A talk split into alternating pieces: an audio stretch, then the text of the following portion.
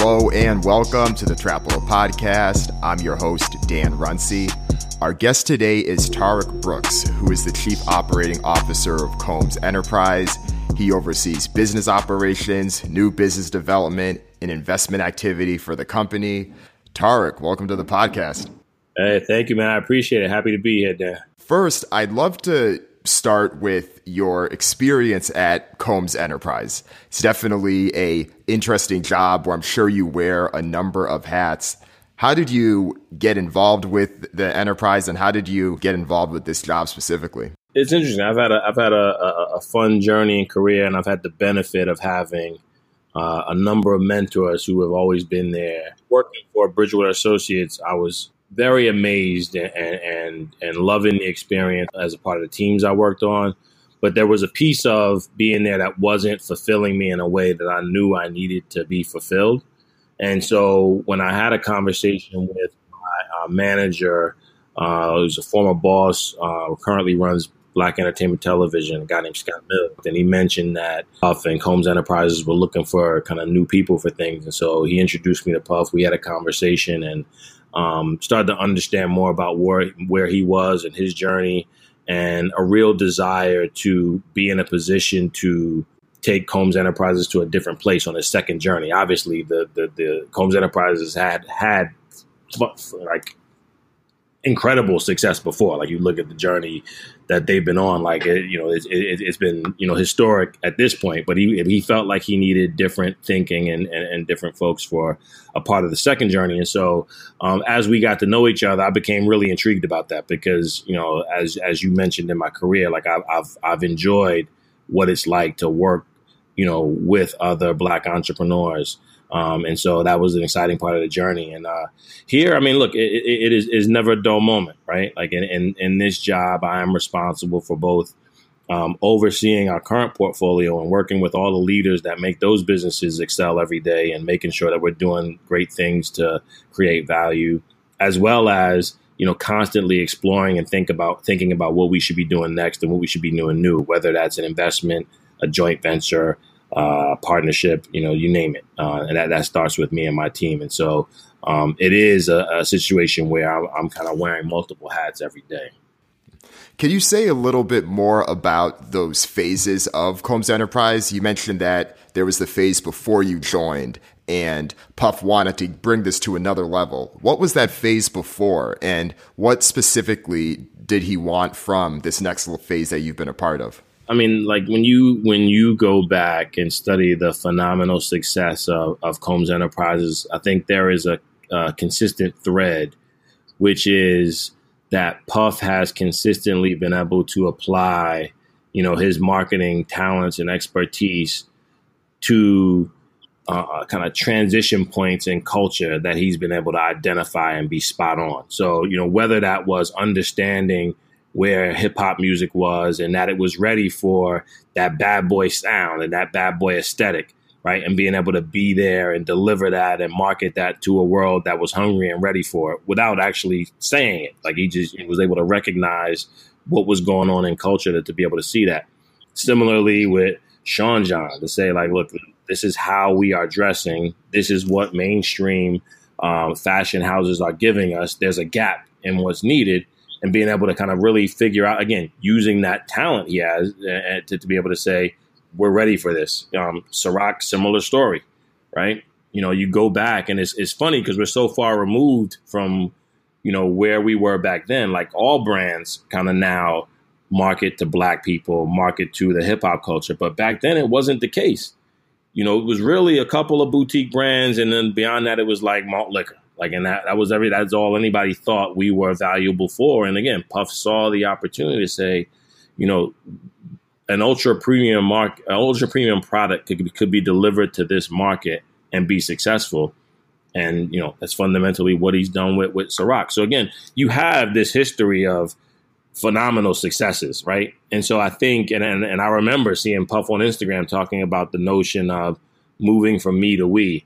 And so when you think about a lot of what he's focused on these days is understanding how to leverage his platform, his voice, his celebrity, his network for the betterment of our people and our community. And so, you know, there will still be ideally some great business opportunities we capitalize on. But I think now more than ever, he's really focused on ensuring that everything he does is consistent with that me to we narrative and, and, and his goal of leveraging everything he's built and everything he does for the betterment of black people. This sounds a lot like the interview that Puff did with Ray Dalio a month or two ago. He talked a lot about getting to that next level, and I think you were shouted out on that interview. I remember that right. Well, it was it was it's, it's funny because it was only a few months after I joined Combs Enterprises that both Ray and Puff were named by Forbes as you know two of the hundred greatest business minds of the century, um, and it just fortunately worked out that their names when they line those folks up to take the picture.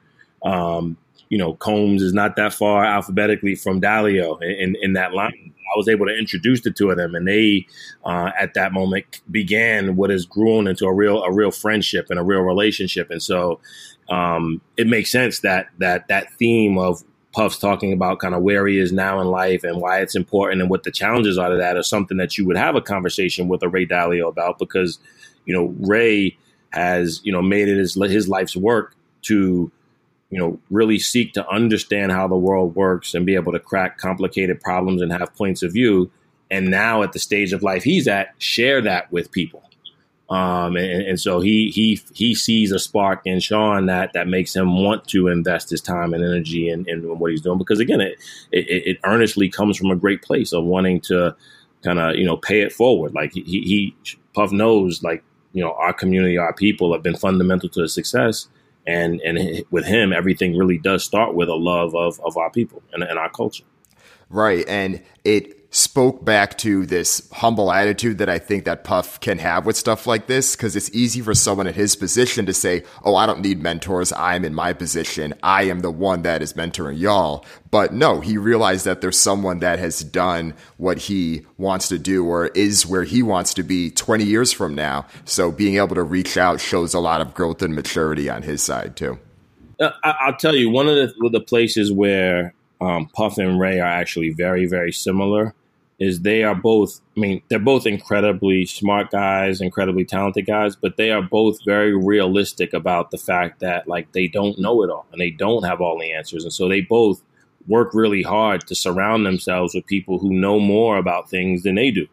Um, because they understand to get to the levels of success that they've had, you don't have to have all the answers yourself, right? Like you just need to be able to find the people with the answers and work with them in good quality ways. And so they, they they both have that that kind of trait in common is to say like, well, wait, let me let me let me think about, let me stop and reflect on what I don't know and watch out for that and figure out who might have better solutions than I have. Very, very similar approaches in that. Earlier, you spoke about the multiple hats that you have to wear in your role as COO. There's a number of portfolio brands, there's a number of investment activity. What is your day to day like? What are the different hats you have? What are the skills that you need to have to be successful in this type of job? Yep. So if if, if you think about an average day for me, um, and I'll just use a couple of examples. You know, it may start with working with the you know spirits and marketing team on some upcoming campaigns for Ciroc, uh, and then I may shift to um, working with the team over at Revolt and how they're thinking about what their next strategy is for growing their digital business.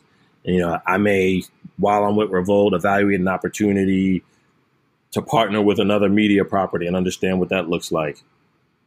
I then will have um, meetings to explore new spaces where we're not currently um, engaging with, with our biz dev team. So new markets, new products, new concepts that you know could potentially fit in our portfolio having that, having those meetings, running the analysis, doing the research, going back and forth with the team to, to develop a point of view and a thesis about whether or not we should explore something.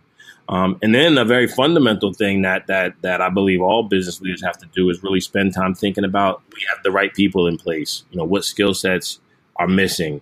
What are the things that we're going to need if we start to go down certain roads with current businesses or if businesses growing up and really trying to be on top of that with our HR and recruiting team to, to make sure we have the right people in the building. Um, because again, we we are very ambitious. Like we want to be great and win in a number of different ways, and that's going to take a number of different people and, and, and personality types and ways of thinking. And so I constantly have to be thinking about whether or not we have the team we need to, to achieve the goals we have. And so, look, they, they, they are long days uh, and they are full, but and it is like for some people, I think the context switching might be disruptive. But I think for me, it works well. Like I like to be able to get my hands dirty in different types of problems and work with different types of people and learn things from different types of people. And so this job really enables me to do that. And, and it's one of those things where too, I can be humble in knowing what I do well and not having to be an expert at all things because my job is to help make sure we have the experts we need that we can rely on. Um, and, and so I'm constantly making sure our team is set up to operate that way you've talked a lot about teams and being able to staff and those types of things, making sure you have the right people. What are some of the tougher decisions that you've had to make? So I think, um, look, any anybody would tell you that that you know hiring and recruiting is one of the toughest things you have to do. You know, as a manager of any company, like you know, uh, particularly in a world where you know, thankfully for our country, you know, you know, unemployment's pretty low, but that means it's really hard, a really tough job market out there for trying to find the talents you need. I think one of the things that you have to do that can be difficult is ensuring that you always hold a super high bar for the people you bring into your organization and you don't let the pain of not currently having that person influence you to make a bad decision right like so so you know if you if you have a particular gap and you don't have i'm making this up if you don't have a sales guy right now and, and you're feeling the pain of that every day. You're looking at the numbers and your sales aren't what they should be because you don't have that sales guy. You know, you could be inspired to say like, well, this guy is I he's most of what I want and you know, he could probably do the job and you start making excuses versus having that very high bar to say, look, I want a star. be able to look at this person's track record and be able to see he's been a star. His his light is only shining brighter. He's growing. He hasn't topped out. He or she has potential and, and feel feel that way about every hire you make because it's just that important. I mean, one of the um, one of the principles we, we we talked about when I used to work at Bridgewater was the idea that you know you have to hire very very carefully because the cost of hiring wrong is very high. And so, like, you have to be thoughtful. You have to keep a high bar. You have to be diligent with the research and the background checks and all those things. And and and you have to be disciplined enough that you know, to tolerate the current pain and not having that thing filled rather than, you know, risking filling that thing or that role with with the wrong person. Right. And that's where the the culture piece comes in too because this is something that I've experienced at past jobs as well. It's definitely strong throughout Silicon Valley. You have the people that were brought on with the early teams that wore multiple hats and they can do the job you need, but the organization's growing. And at some point, you're going to want to have seasoned operators in there. It's kind of like if you think about a military, right? Like, you know, military is not all one thing. Like you have your infantry and then you have your snipers and then you have your SEAL team. Like you, you, you have to really be thoughtful about one, how your organization is designed. Well, first, what it is you are trying to achieve and then how your organization is designed to get there for the point in time that it's at, right? And and then be ruthless about ensuring that when you stick somebody in a box, like you feel confident, like you know there is no better person for that box at this point in time. And again, even with that, you're gonna be wrong sometimes, and being able to kind of recognize those mistakes, pivot, and and and, and kind of retool like what you're looking for, how you are assessing, how you are onboarding, all those things matter. Talk to me a little bit about the investment activity. What does that look like for Combs Enterprise, and what is your role specifically with that?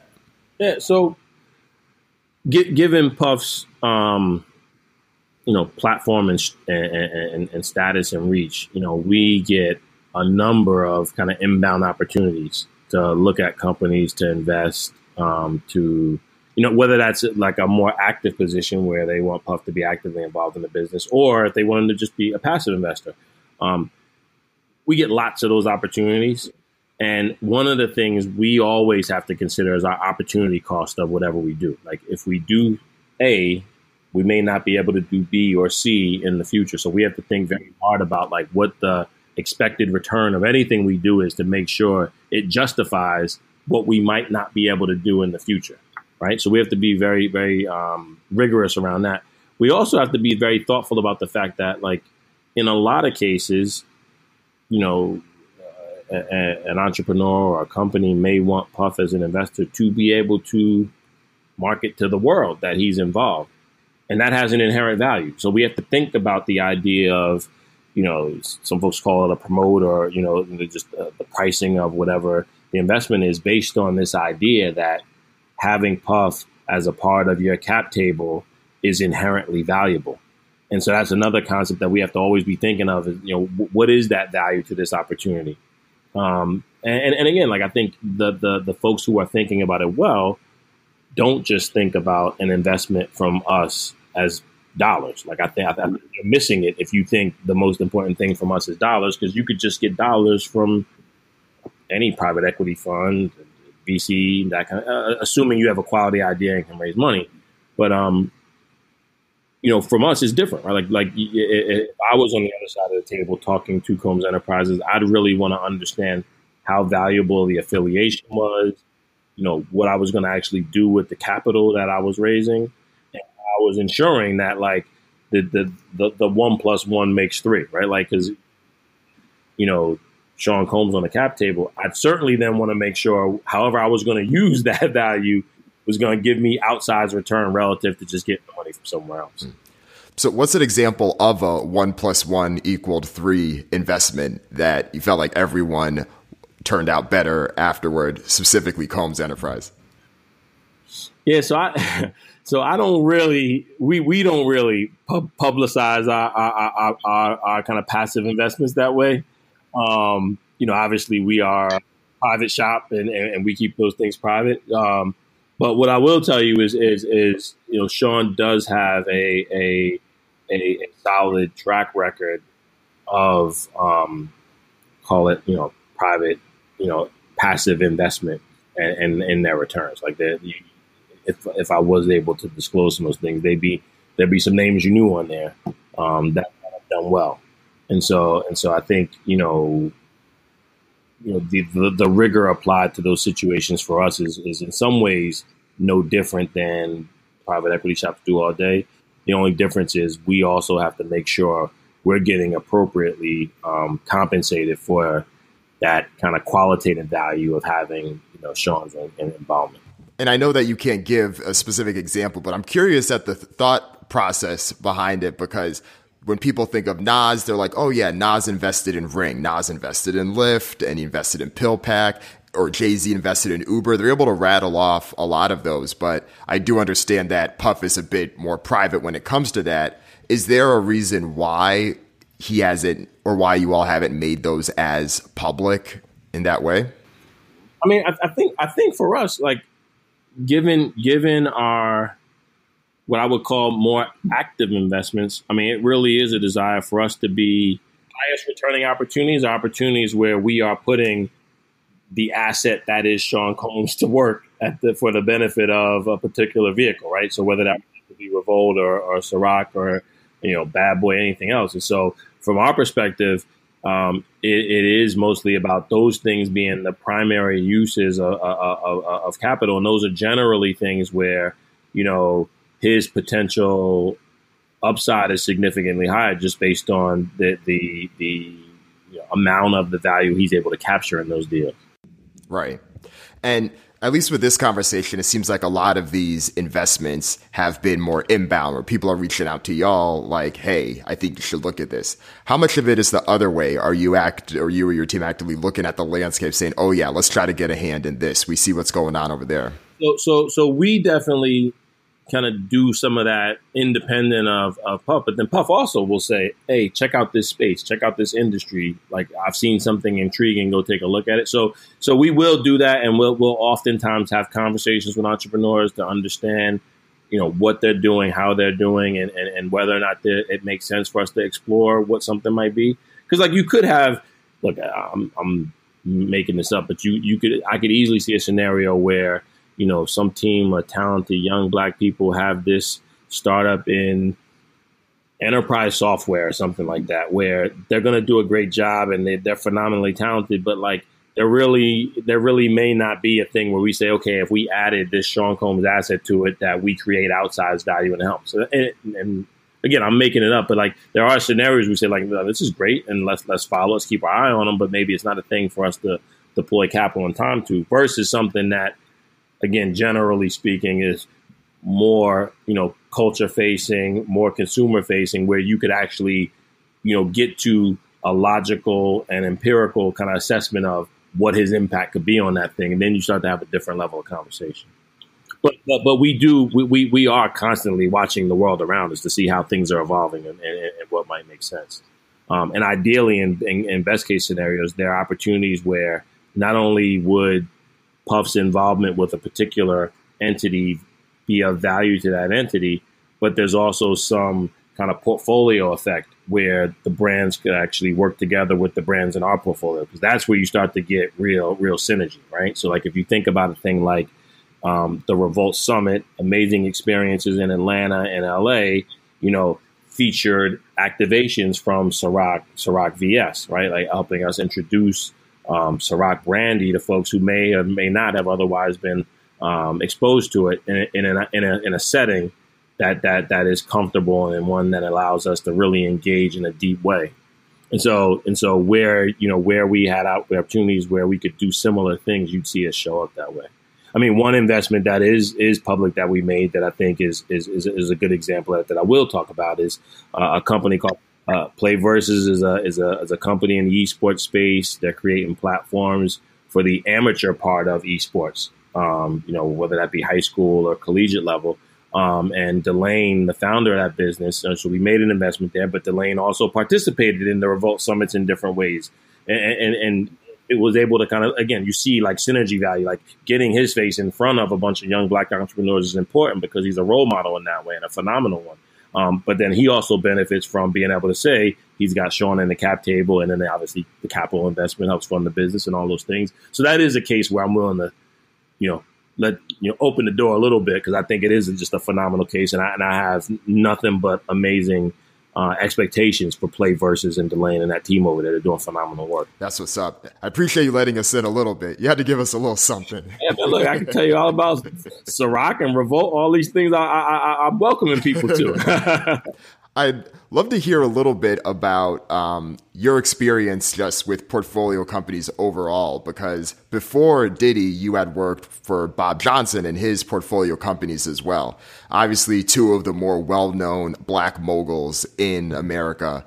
Could you talk a little bit about how the how the styles differed, how you would compare one to the other? Because I think a lot of people see the names and see them on TV and award shows, but they'd be curious to be brought under the hood to hear how those experiences are similar and how they're different. Yeah, so no, I think it's a great question. So, so you know, I've had the benefit uh, throughout my career really learning from the best, right? And so um, while while Bob and, and, and, Puff are two different people, two different styles, like there are certain things that are um, very similar in their approach. And I guess I, will talk more about like places that, that they're similar. Like um, I think they care a lot about, especially for the things that they're where, where they're going to put their capital to work. They care a lot about their ability to impact the business meaning again it kind of goes back to the point i was making like if if if you were just coming to bob for capital or sean for capital you're probably not going to get nearly the attention of of an opportunity that enabled them to put their capital to work but where they were uniquely suited to create outsized value. I think they both care a lot about that. Um, i think the other thing they both care a lot about is ensuring you know if they particularly in cases where they're in partnerships being in business with best in class partners right? Like I like that that that was one thing I, I, I took I take away from both of them. Like when when you know Bob would you know get ready to launch a fund or launch a new concept, he'd be talking to the best in class shops on Wall Street. Um, when Puff, you know, if he's in spirits, he's talking to Diageo, best in class. You know, if he's talking about fragrances with Sean John, he's talking to Estee Lauder, best in class. Just that that whole pattern of you know, associating themselves and what they do well with best in class people to do the rest is, is a formula that has worked very, very, very well for them. Um, they both um, spend a lot of energy um, focused on finding super talented people and then empowering those people, right? Like they both have the benefit of understanding through their successes that nothing actually goes up in a straight line. Like you're going to have your bumps, you're going to have your mistakes, but they they want to consistently bet on super talented people and then give them the room to run, the room to grow, the room to innovate. Sometimes it's the room to fall, right? Like you you you have that in in in, in, in both of their worlds. But I think what makes them particularly empowering, and, and I think what makes the people who come out of both of their camps um, particularly you know equipped to go on and do whatever it is they do next is that that their, their mentors and bosses in those cases have you know given them a, a platform, pushed them to to kind of grab it, own it, run with it, learn what that takes, and so you leave with that toolkit that you develop um, um, through time with, with, with both of them. And again, like they they both are phenomenal business people, and, and I wouldn't I, I, wouldn't be able to do the things I do if I didn't have you know the the the, the kind of mentorship that I've gotten from both of them over over the years. How are they different? So I think, um, and it was it was a funny experience for me, just the notion of um, um, Puff celebrity. It just you know, in, in, my career, you know, having worked at Bridgewater, top investment shop, Bob Johnson, top investor, entrepreneur, whatever. Like the the the, the Sean Combs level of celebrity is just a different animal. and I think it's I, I think it is hard for people to actually value the the the impact of that platform. Like even when I talk to people, I try to understand, like try to help them understand, like how many people he can just easily reach, like the the kind of waves through culture that he can start with with the momentum that he builds. Like those kinds of things are hard to actually quantify at times, but like those are things that that you only see when they get put to work, right? So when you when when you think about the like phenomenal success of Ciroc in the time it's been around, like that that right. that's, that's not an accident. Like like few people are equipped to do that thing. Now, what what you know Bob is also great at being able to do is is, is really be able to focus on, um, you know, the nuts and bolts of the business and getting down to drivers of cash flow and those kinds of things. Because I, I, think that's where he can look an opportunity where you or I might have said like, you know, whatever, there's five bucks in this. Bob, with the way he thinks about things and his vision and the way he puts things together, would be able to see seven or eight dollars in that same thing, right? And, and again, it's just like they, they are both visionaries, and it's just a different a different type of visionary. The celebrity aspect is interesting because I think if Bob Johnson was walking down the street somewhere here in San Francisco, maybe he might get noticed, but I think for the most part, he would be able to go about his business. I don't know if there's a street that Diddy could do that in. No, it, I don't think so. I, and again, that that again that that that for me was an eye opening thing. Like it, it, it's an amazing thing, and, and what's also amazing about that is how like gracious with his time and energy is with people.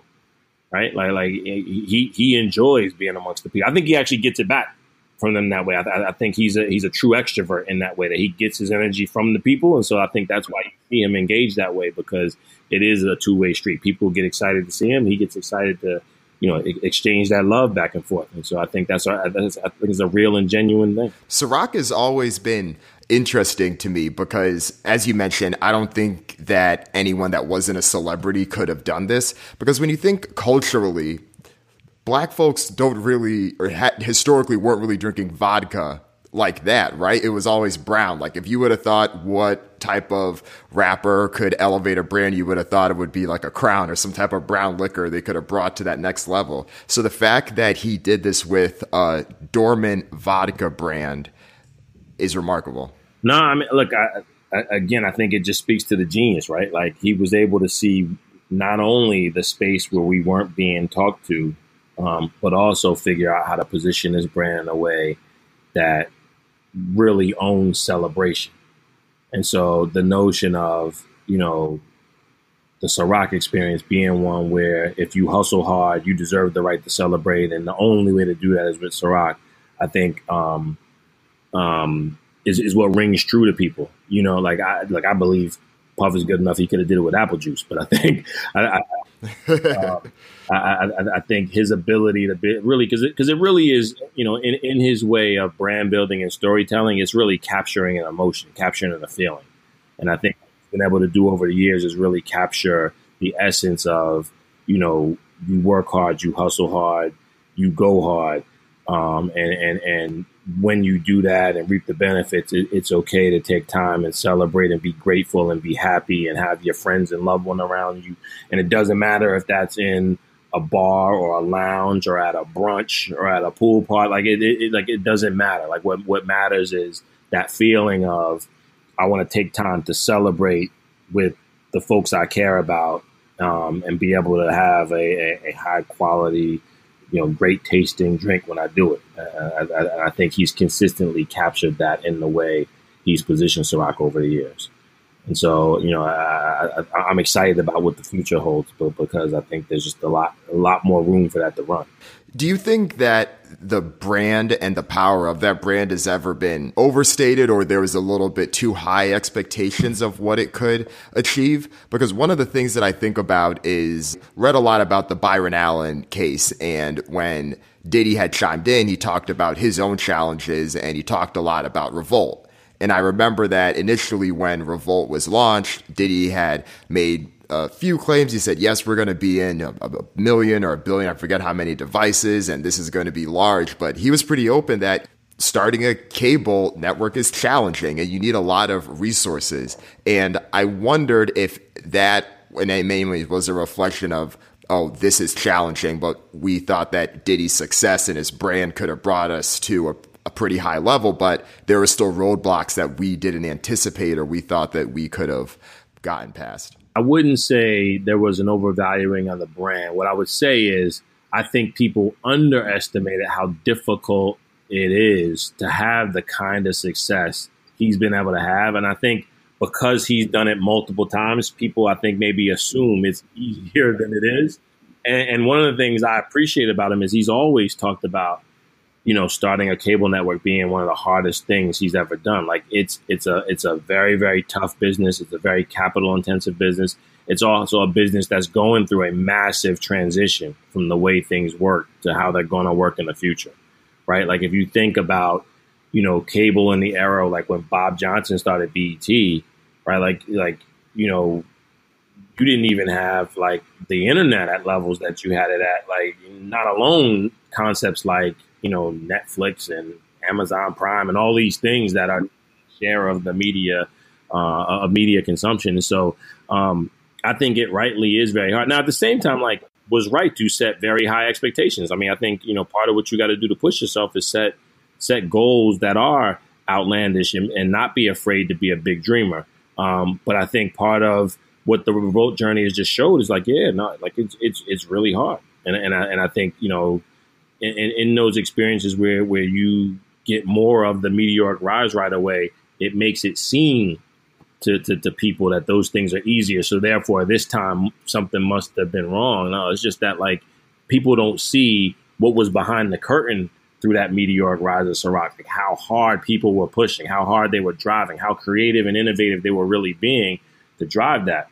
Um, you know, similarly with Revolt, like it, it, like there are a lot of moving pieces that kind of define everything that's happening in the kind of TV, cable, satellite, streaming ecosystem. They're all and, and, and great managers. All they can try to do is make the smartest bets they can with the data they have at the time, and so you're constantly in that prog- process of reevaluating decisions you made, doubling down on some bets, pulling up on others, and so it's just the reality of like I, th- I think um, you know it's just a, a difficult business at a difficult time. But what I will say is, I'm excited about the fact that Revolt is stronger than ever. Right, like Revolt's, you know, had some great successes with the brand with new shows like State of the Culture.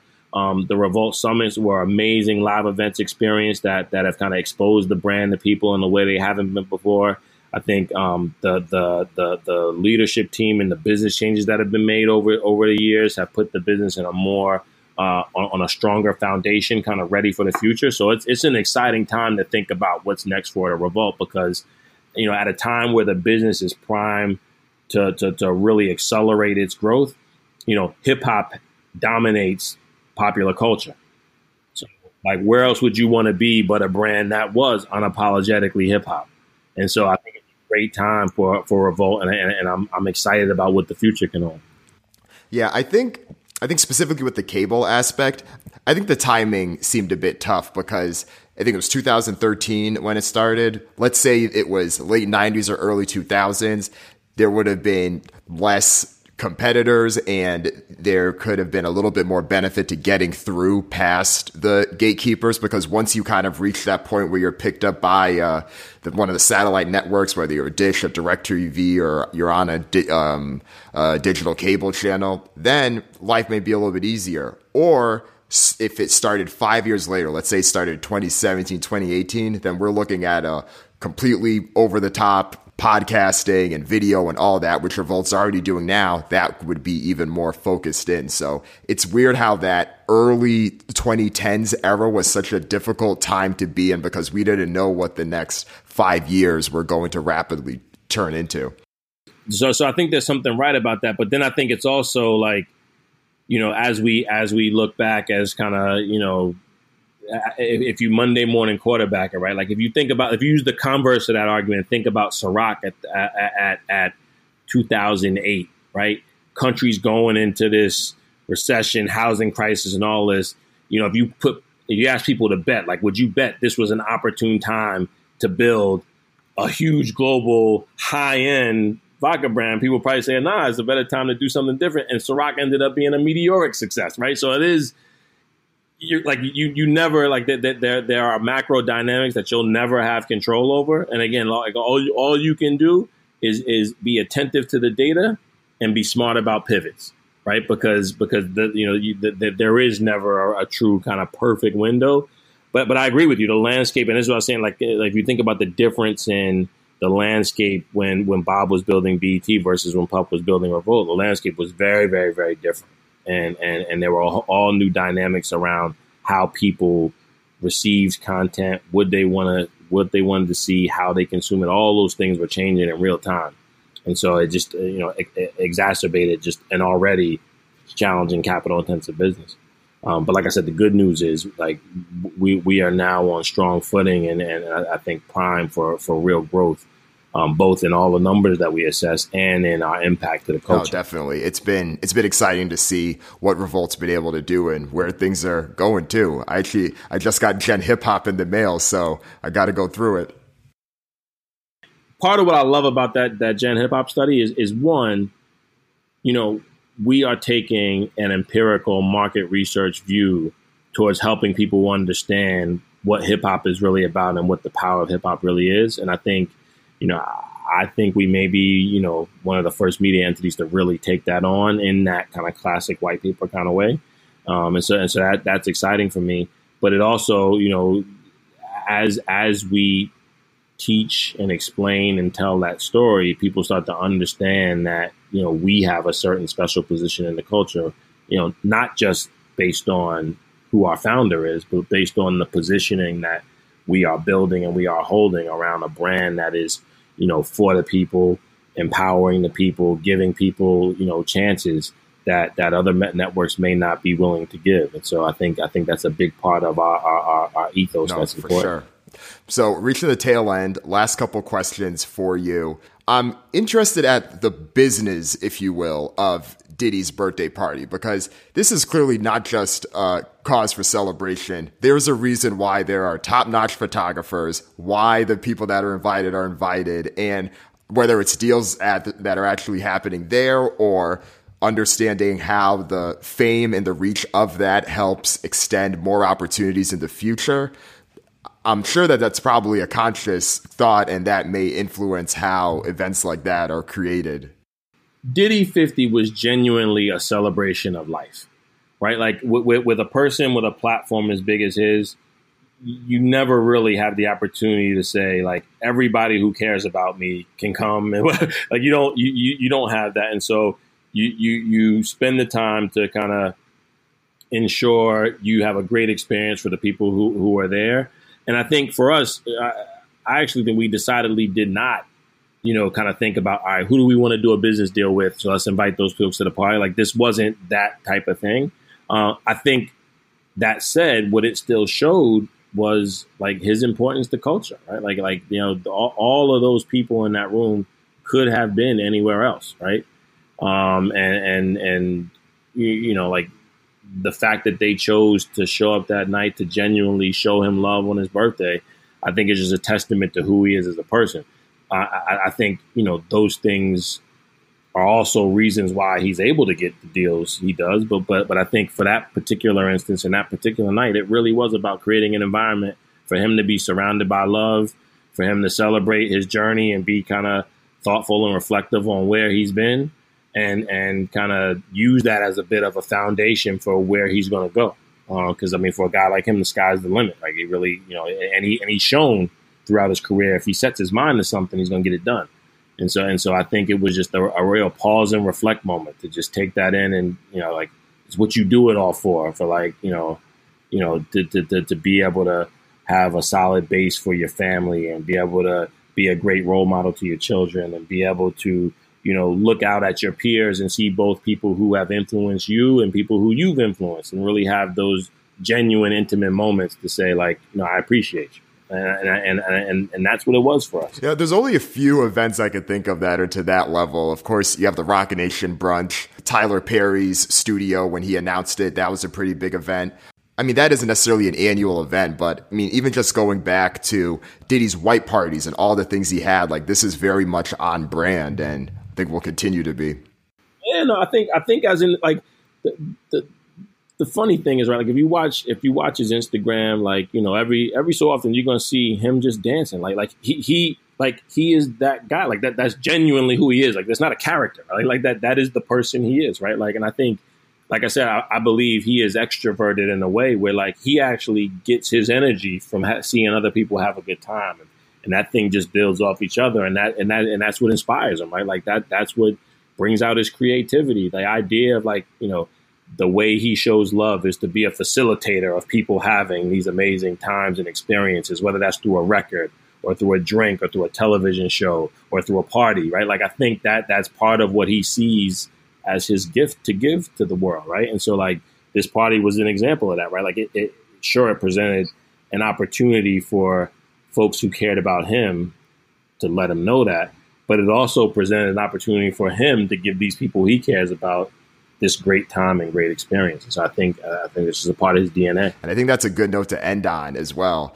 Tarik, this has been a pleasure. But before we let you go, can you share with the people anything that you'd like to plug or anything that you think the Trapital audience should know about? You know, Combs Enterprises is always, you know, looking for talented people, you know, always looking for stars. Um, creative talent, marketing talent. I mean, you name it. Like we we we want to build a best in class A team, and so people who want to, you know, work hard and be the best and really aspire to make a difference in the world through their talent should should consider us as a place to come to come be. I think um, we should also look out for um, all of the things that that we have going on and coming up. I mean, um, this weekend, their highest award, phenomenal for us. Um, Notorious B.I.G. is being inducted in the Rock and Roll Hall of Fame. Big for us. Um, Puff and the, and the great folks at MTV are bringing back Making the Band. That's going to be a smash. Um, you know, I mean, you name it. Like, like we, we, we got great stuff coming. You know, again, like for the folks who, you know, like you said, like thought Brown was the way to go. You know, check out check out Ciroc. Personally, partial to uh, that DeLeon Añejo, but that's just me. But so my tequila drinkers, I think, I think, I think is is, is well worth a taste. So you know, you know, without without you know, shamelessly plugging too much, the beauty of having a portfolio is as vibrant as ours. Is there's always things I can send folks to that are that are uh, that, that that that we stand by and authentically believe are are, are, are great. So uh, so yeah, man, I'll, I'll leave you with that. No, thanks, man. Appreciate it, Tarik. It's been a pleasure. Thanks again, man. Absolutely. Anytime. Talk to you soon. If you enjoyed this podcast, I have two favors to ask. One, please tell at least one friend about this podcast. Word of mouth is still the best way to grow. So spread the word. That helps Trapital grow and that helps this podcast grow. And second, please go to Apple Podcast, go to iTunes, and leave a review for this podcast. Leave a rating as well. Anyone that leaves a rating or review this week, if you send me the screenshot on Twitter or on Instagram, I will repost that screenshot that will help it reach more people and people can see that and that can encourage more people to do so. So let's leverage the power of the people that enjoy this content and help spread the word out there. And as I always say, please go to the trapital.co website and you can get more great content. Make sure you sign up for the email list. You can either go to trapital.co and join the email list there. You'll get the Trapital insights in your inbox, or you can text Trapital at 345 345. It's easy as that. Thanks again. See you next week.